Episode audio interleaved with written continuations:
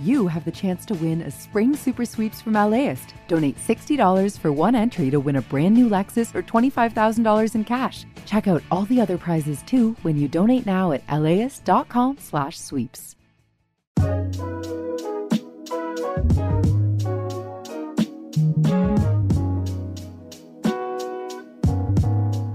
Hi, this is Larry Mantle, host of Air Talk on KPCC.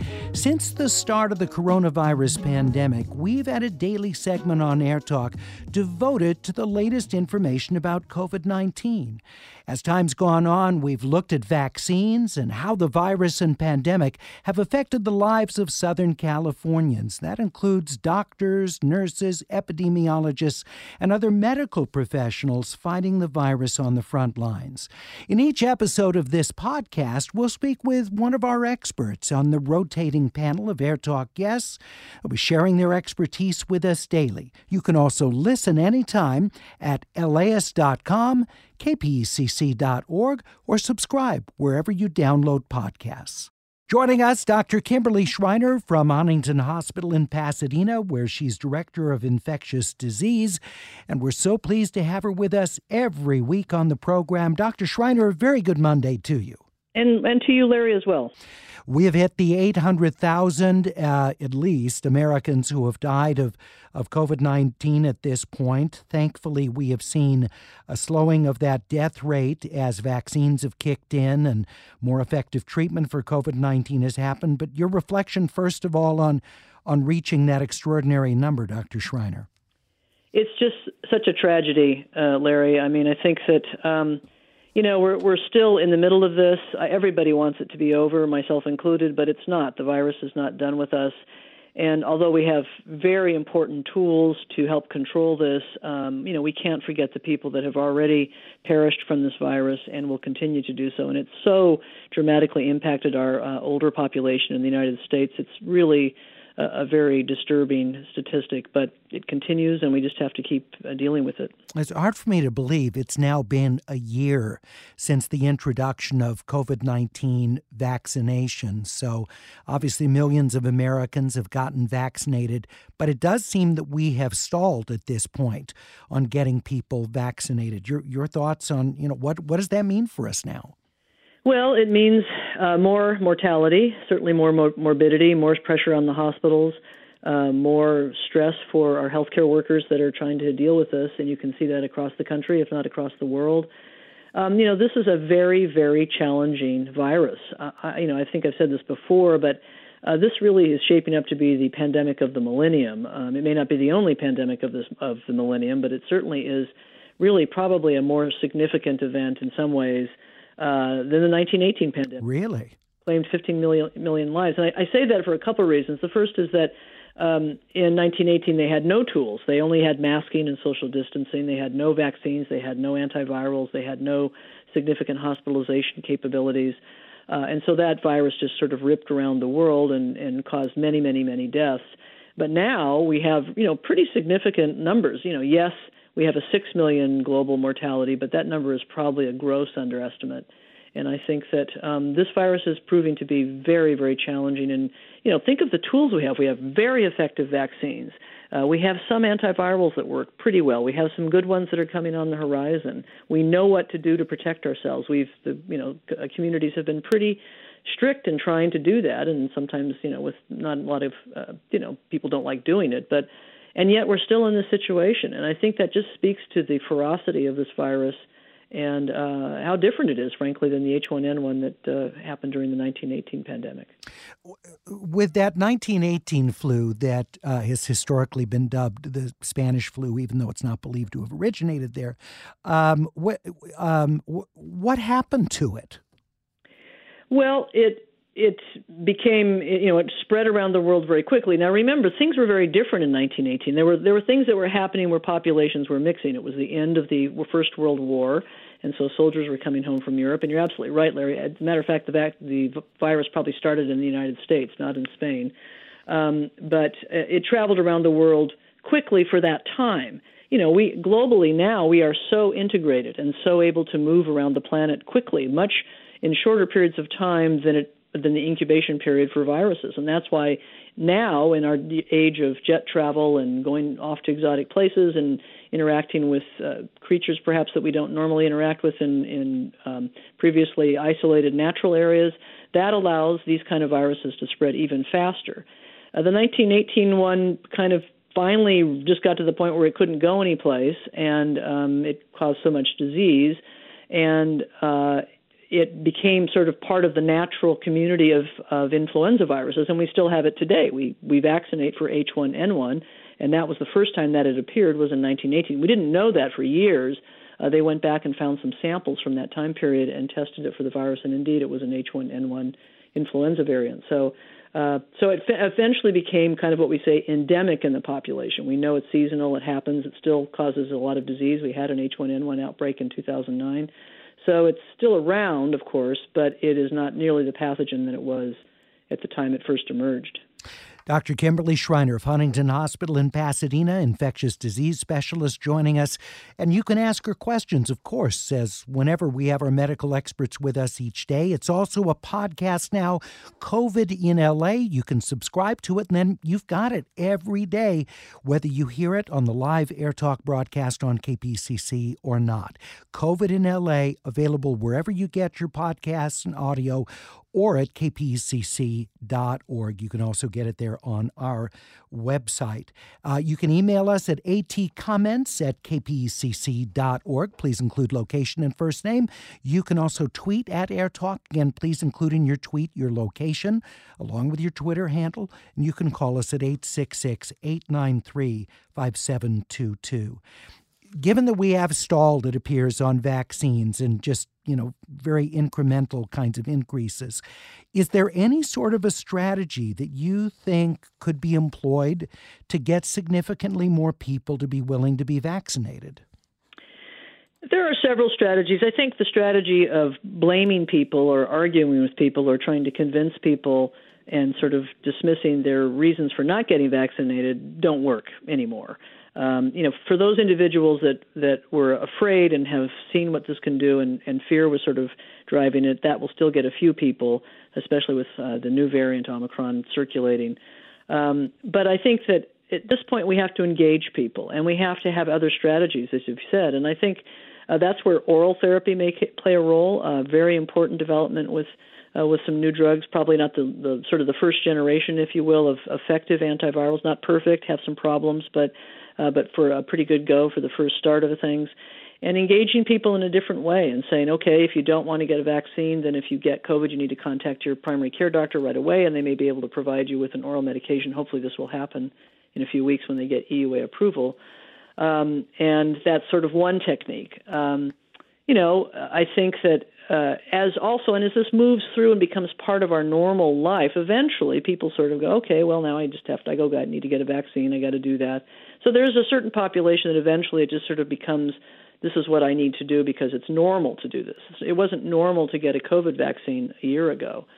And perhaps for some individuals that wanted to wait a little bit and see, make sure that people did okay after they got vaccinated, they should be feeling pretty confident now that they're very, very, very safe vaccines and uh, we're not seeing any severe side effects with them. You know, with the exception maybe of J and J a little bit, but those are even very uncommon.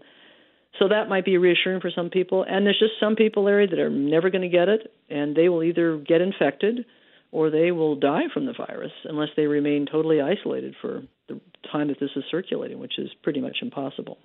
When my wife and I were coming back from dinner on Friday night, there was a car in front of us that had the hatchback open and had um, hooked up um, uh, one of those um, cr- crawl signs with it, you know, the letter crawl. And it was uh, an anti vaccination message telling parents, you know, you shouldn't get your kids vaccinated because government statistics show that thousands of kids have have uh, died as a result of the COVID vaccine. It was full of misinformation, and but this person had gone to the extreme of actually driving that vehicle around areas where people were congregating for dinner on on a Friday night, and you know, it just it struck me sort of what the what the what the psychology is behind that. Is it sort of I'm in on the information that they're keeping from you, that they won't tell you the truth, and I'm gonna I'm gonna save your life by giving you the truth. I, I'm fascinated by sort of what is behind the dissemination of misinformation. Do you have any thoughts on that, Dr. Shriner?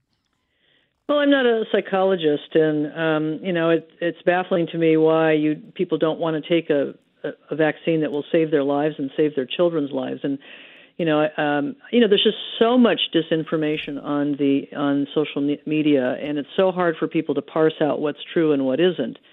And so I think that's part of the problem.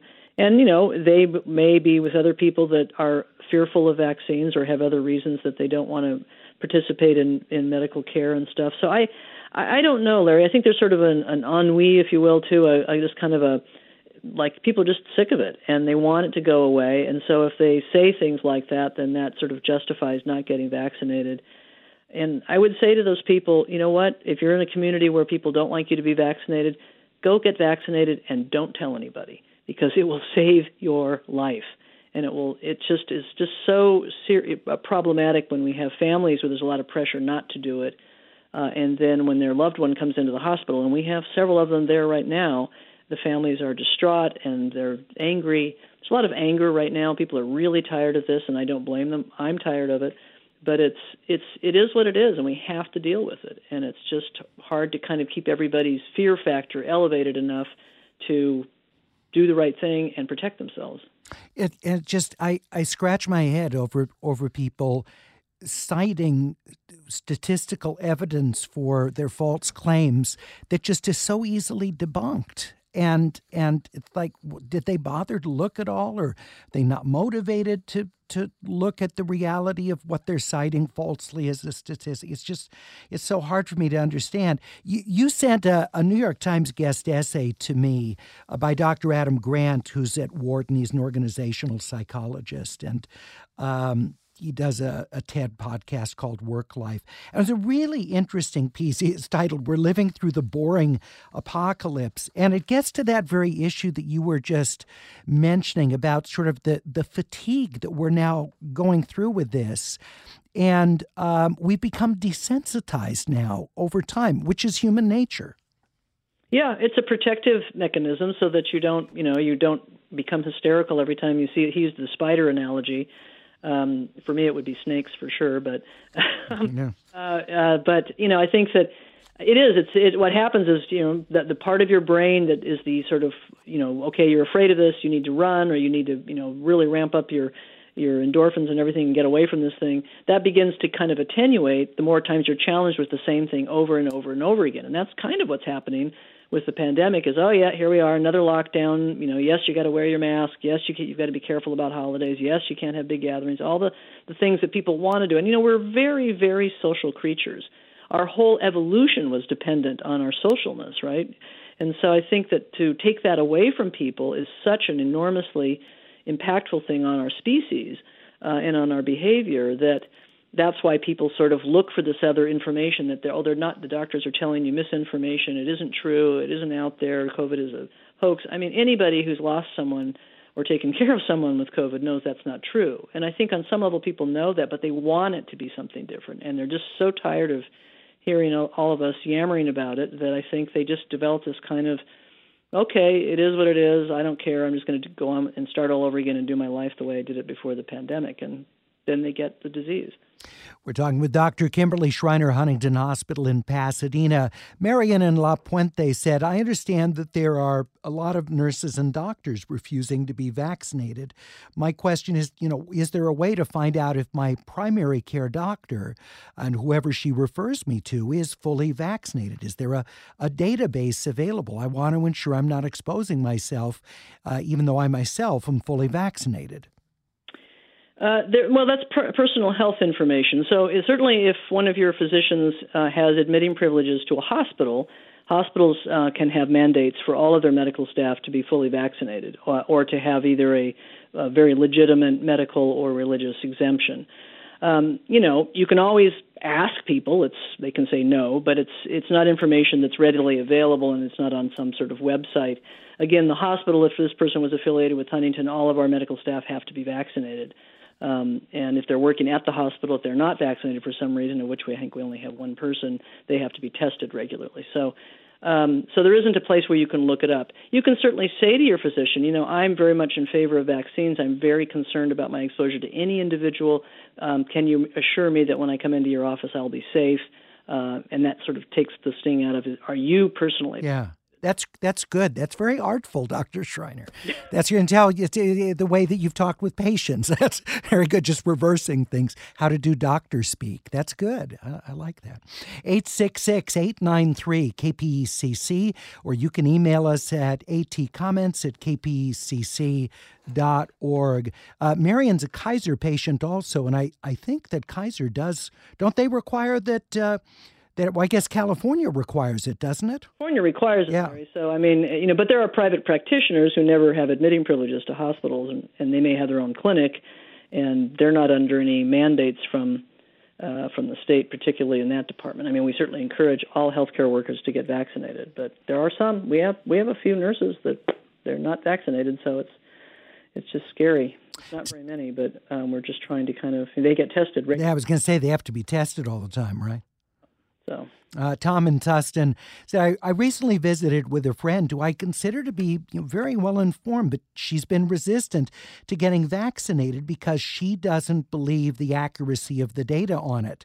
So Tom wonders, well, how thorough is the government data on vaccine breakthrough cases, um, you know, uh, negative reactions to vaccination, and how might I be able to show her this data in a constructive way?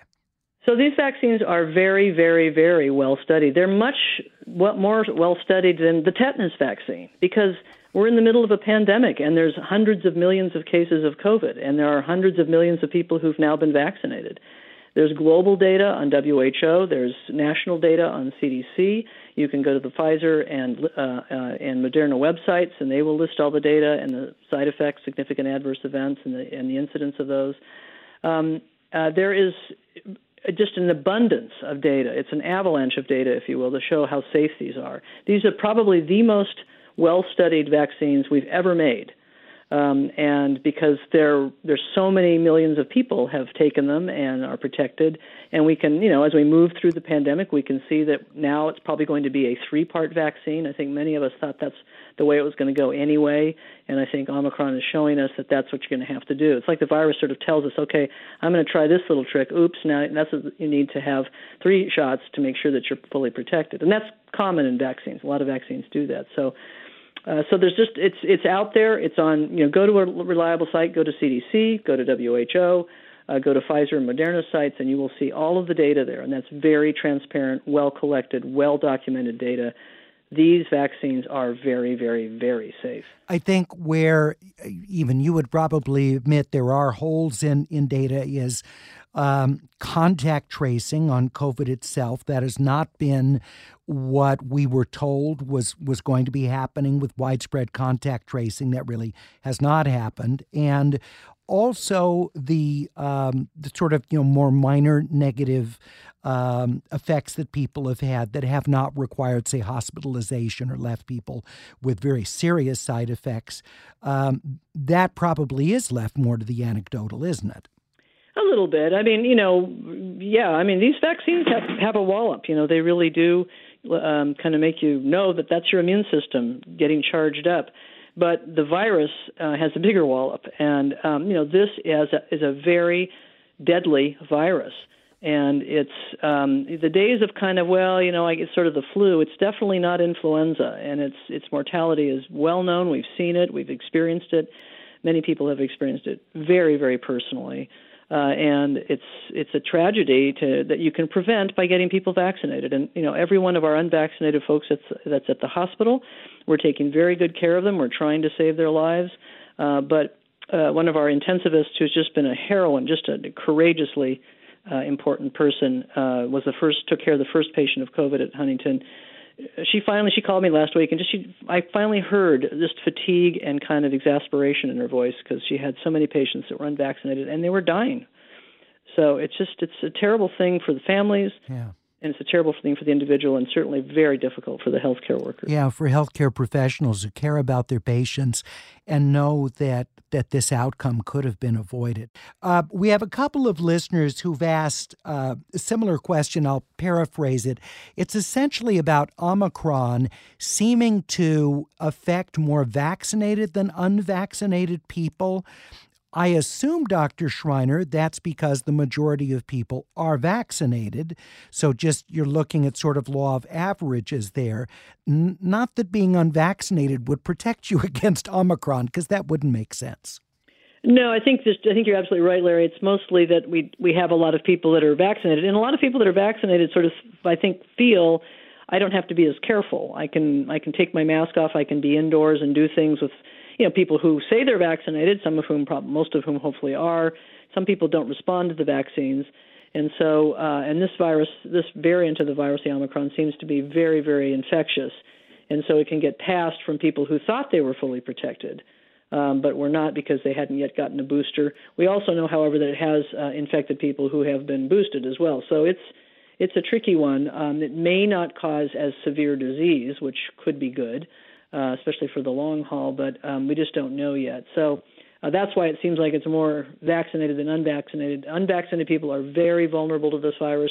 They are also super vulnerable to Delta, and Delta is the beast here that's causing most of the significant disease in our country right now. In in terms of pre, you know presenting at the ER at Huntington, are most of the people, I'm not talking about those who end up hospitalized, but are most of the people coming in the door to the ER vaccinated because you're in a community that has a high vaccination rate?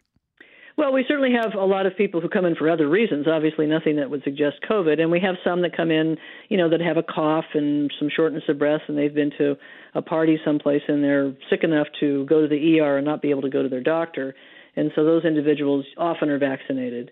Uh, so yes, we have a lot of people that that present to the ER if they're sick enough to go to the emergency room. We don't encourage people to use the ER as a testing site. That's a long wait. You're sitting in a waiting room, and we you know we're a trauma center. We have very very sick patients, so it's better to go to an urgent care if you just want to get tested. But if you're sick enough that you need to be seen by a healthcare worker, then you should come to the emergency room and we'll test you. But a lot of those folks are vaccinated because of the community that we live in. Uh, James in Encino asks a question that many of our listeners have over the past several weeks. He said he got his first two doses of Pfizer, so fully vaccinated with Pfizer, but for his booster, he's considering switching to Moderna, wondering if just mixing it up might give an additional level of protection beyond what he'd get with the third Pfizer shot. What do you think? So that's a question we've all been asked, James, and I, I don't think we really have any good data to say one way or the other. The bottom line is the booster is important, and I would stick with the mRNA vaccine since uh, he was vaccinated with Pfizer to begin with. Um, you know, whether you switch to Moderna, that's your choice. The Moderna booster is a 50% dose from the original Moderna dose. That's because uh, the Moderna vaccine has a little bit more spike spike juice, if you will, uh, in it, um, and um, uh, but they're both probably equivalent, and as long as you get a booster, that really helps kind of lock in that immunity uh, and get you through what appears to be a little um, out, not a little outbreak, a significant outbreak with a new variant. All right. Uh, let's see. We have. Um, this is from Melissa in Fountain Valley. Should we be concerned or relieved that so many people seem to be out there living their best lives, going to clubs, concerts, sporting events, Disneyland, and case numbers still seem relatively under control?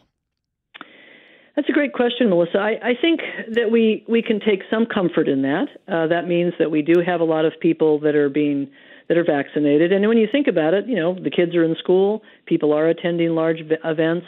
We still see cases, and we still have lots of potential for super spreader events, uh, and we still have to be cautious. Uh, and you know, I think the really important thing to remember is it's not just about you yourself. If you get the Omicron variant, you may not get that sick with it because perhaps you've been vaccinated and boosted. But if you give it to someone who is immunocompromised or who is elderly or who hasn't responded well to the vaccine or who's unvaccinated, you could cause them great harm and even death. And so this isn't really about us as individuals. This is about all of us as a community. That when you get vaccinated, not doing it just for yourself. You're doing it for your family, you're doing it for your colleagues, and you're doing it for your community. And that goes as well with good behavior in terms of wearing a mask when you're indoors, trying to avoid large venues where you're exposed to people that might not be vaccinated. Um, and it's hard. We're in the middle of the holidays. It's really tough. Uh, but we've got to learn to live with this. That and that's how we're doing it. We just have to be careful and take take some risks, but also be very very vigilant. John in Fullerton emailed us. I just read about a new um, preventive for immunosuppressed individuals called Evusheld from AstraZeneca, given emergency use authorization from the FDA. It's a cocktail um, that uh, is injectable antibody cocktail. Uh, Dr. Shriner, is, is, that something that uh, you've used at Huntington? Do you know? Uh, we're going to get it. It's a game changer, I think, for our very high risk immunocompromised people, people with leukemia, uh, people with multiple myeloma, other immunosuppressed people, transplant patients. It's a it's a cocktail of monoclonal antibodies. It's given as an intramuscular injection, so you don't have to do an infusion. It can be done in a doctor's office. Although I think uh, we're going to have it at the hospital. We don't give it for people who um, have already had COVID, although unless they're very high risk for acquiring it in the next few days. But it's kind of a game changer. It's better than the Regeneron monoclonal antibody infusion thing that's sort of more cumbersome. And again, what you're going to see, Larry, as we move through the pandemic, you're going to see more novel ways of delivering antivirals and neutralizing antibodies. This kind of stuff that happens is the great benefit of all of this is that we are, our science and our understanding of how to use these tools grows exponentially. And so that's something good that's coming out of this, but it is uh, I think that Evusheld is going to be a very important tool for immunocompromised patients. Christina in Burbank says, I was recently told by a nurse a new definition had to be created for mRNA vaccines because they alter their your DNA. Wow, a nurse told you that, and the ten thousand people died when they were doing studies on them. Again, it's similar to that that false statistic uh, that was that was cited uh, by the person with the sign on their car. Uh, so Christina wants to know, you know, what what's the truth of this that this nurse told me. That's not true information. Uh, these are mRNA vaccines. They do not get into your DNA. They do not get into your DNA. Uh, they stay outside of the nucleus where the DNA is kept in your cells. Uh, all they are is just a little recipe for the, spike protein, so that's never introduced into anything human uh, other than the human body, where it's going to stimulate your immune system to protect you against this virus. Uh, so it does not cause any kind of DNA mutations. Um, we have not seen very many deaths directly associated to the virus to the excuse me to the vaccines. There were a few very very rare events associated with the adenovirus vector vaccines such as AstraZeneca and J&J. Pfizer and Moderna have been incredibly safe vaccines, incredibly safe. I mean, the millions, if not billions, of people now who've been vaccinated with these vaccines. Um, it's not showing to be um, a dangerous endeavor, and it's highly protective. Dr. Shriner, it's always a pleasure to have you with us. Thank you so much. And I guess we'll still be um, having you debunk things in the weeks to come. It, this does not go away. So thank you for doing this. So important for our listeners. We really appreciate it. It's hard work, Larry, and I understand everybody's. You know, this is the holidays. We have some lovely Christmas weather here. Hopefully, people won't have problems with flooding, but it's very, very important just to try to follow the truth. Yeah. And I and I appreciate our listeners asking, hear things and ask about it. And that's that's good. I'm I'm really I'm really glad that people feel okay about asking these questions and getting straight answers. Dr. Kimberly Shriner, Director of Infectious Disease and Prevention at Huntington Hospital in Pasadena. Thanks for listening to this episode of COVID in LA. If you'd like to stay up to date with the latest coronavirus news, you can listen anytime at laist.com, at kpcc.org, or subscribe wherever you download podcasts. See you next time and stay safe. I'm Larry Mantle.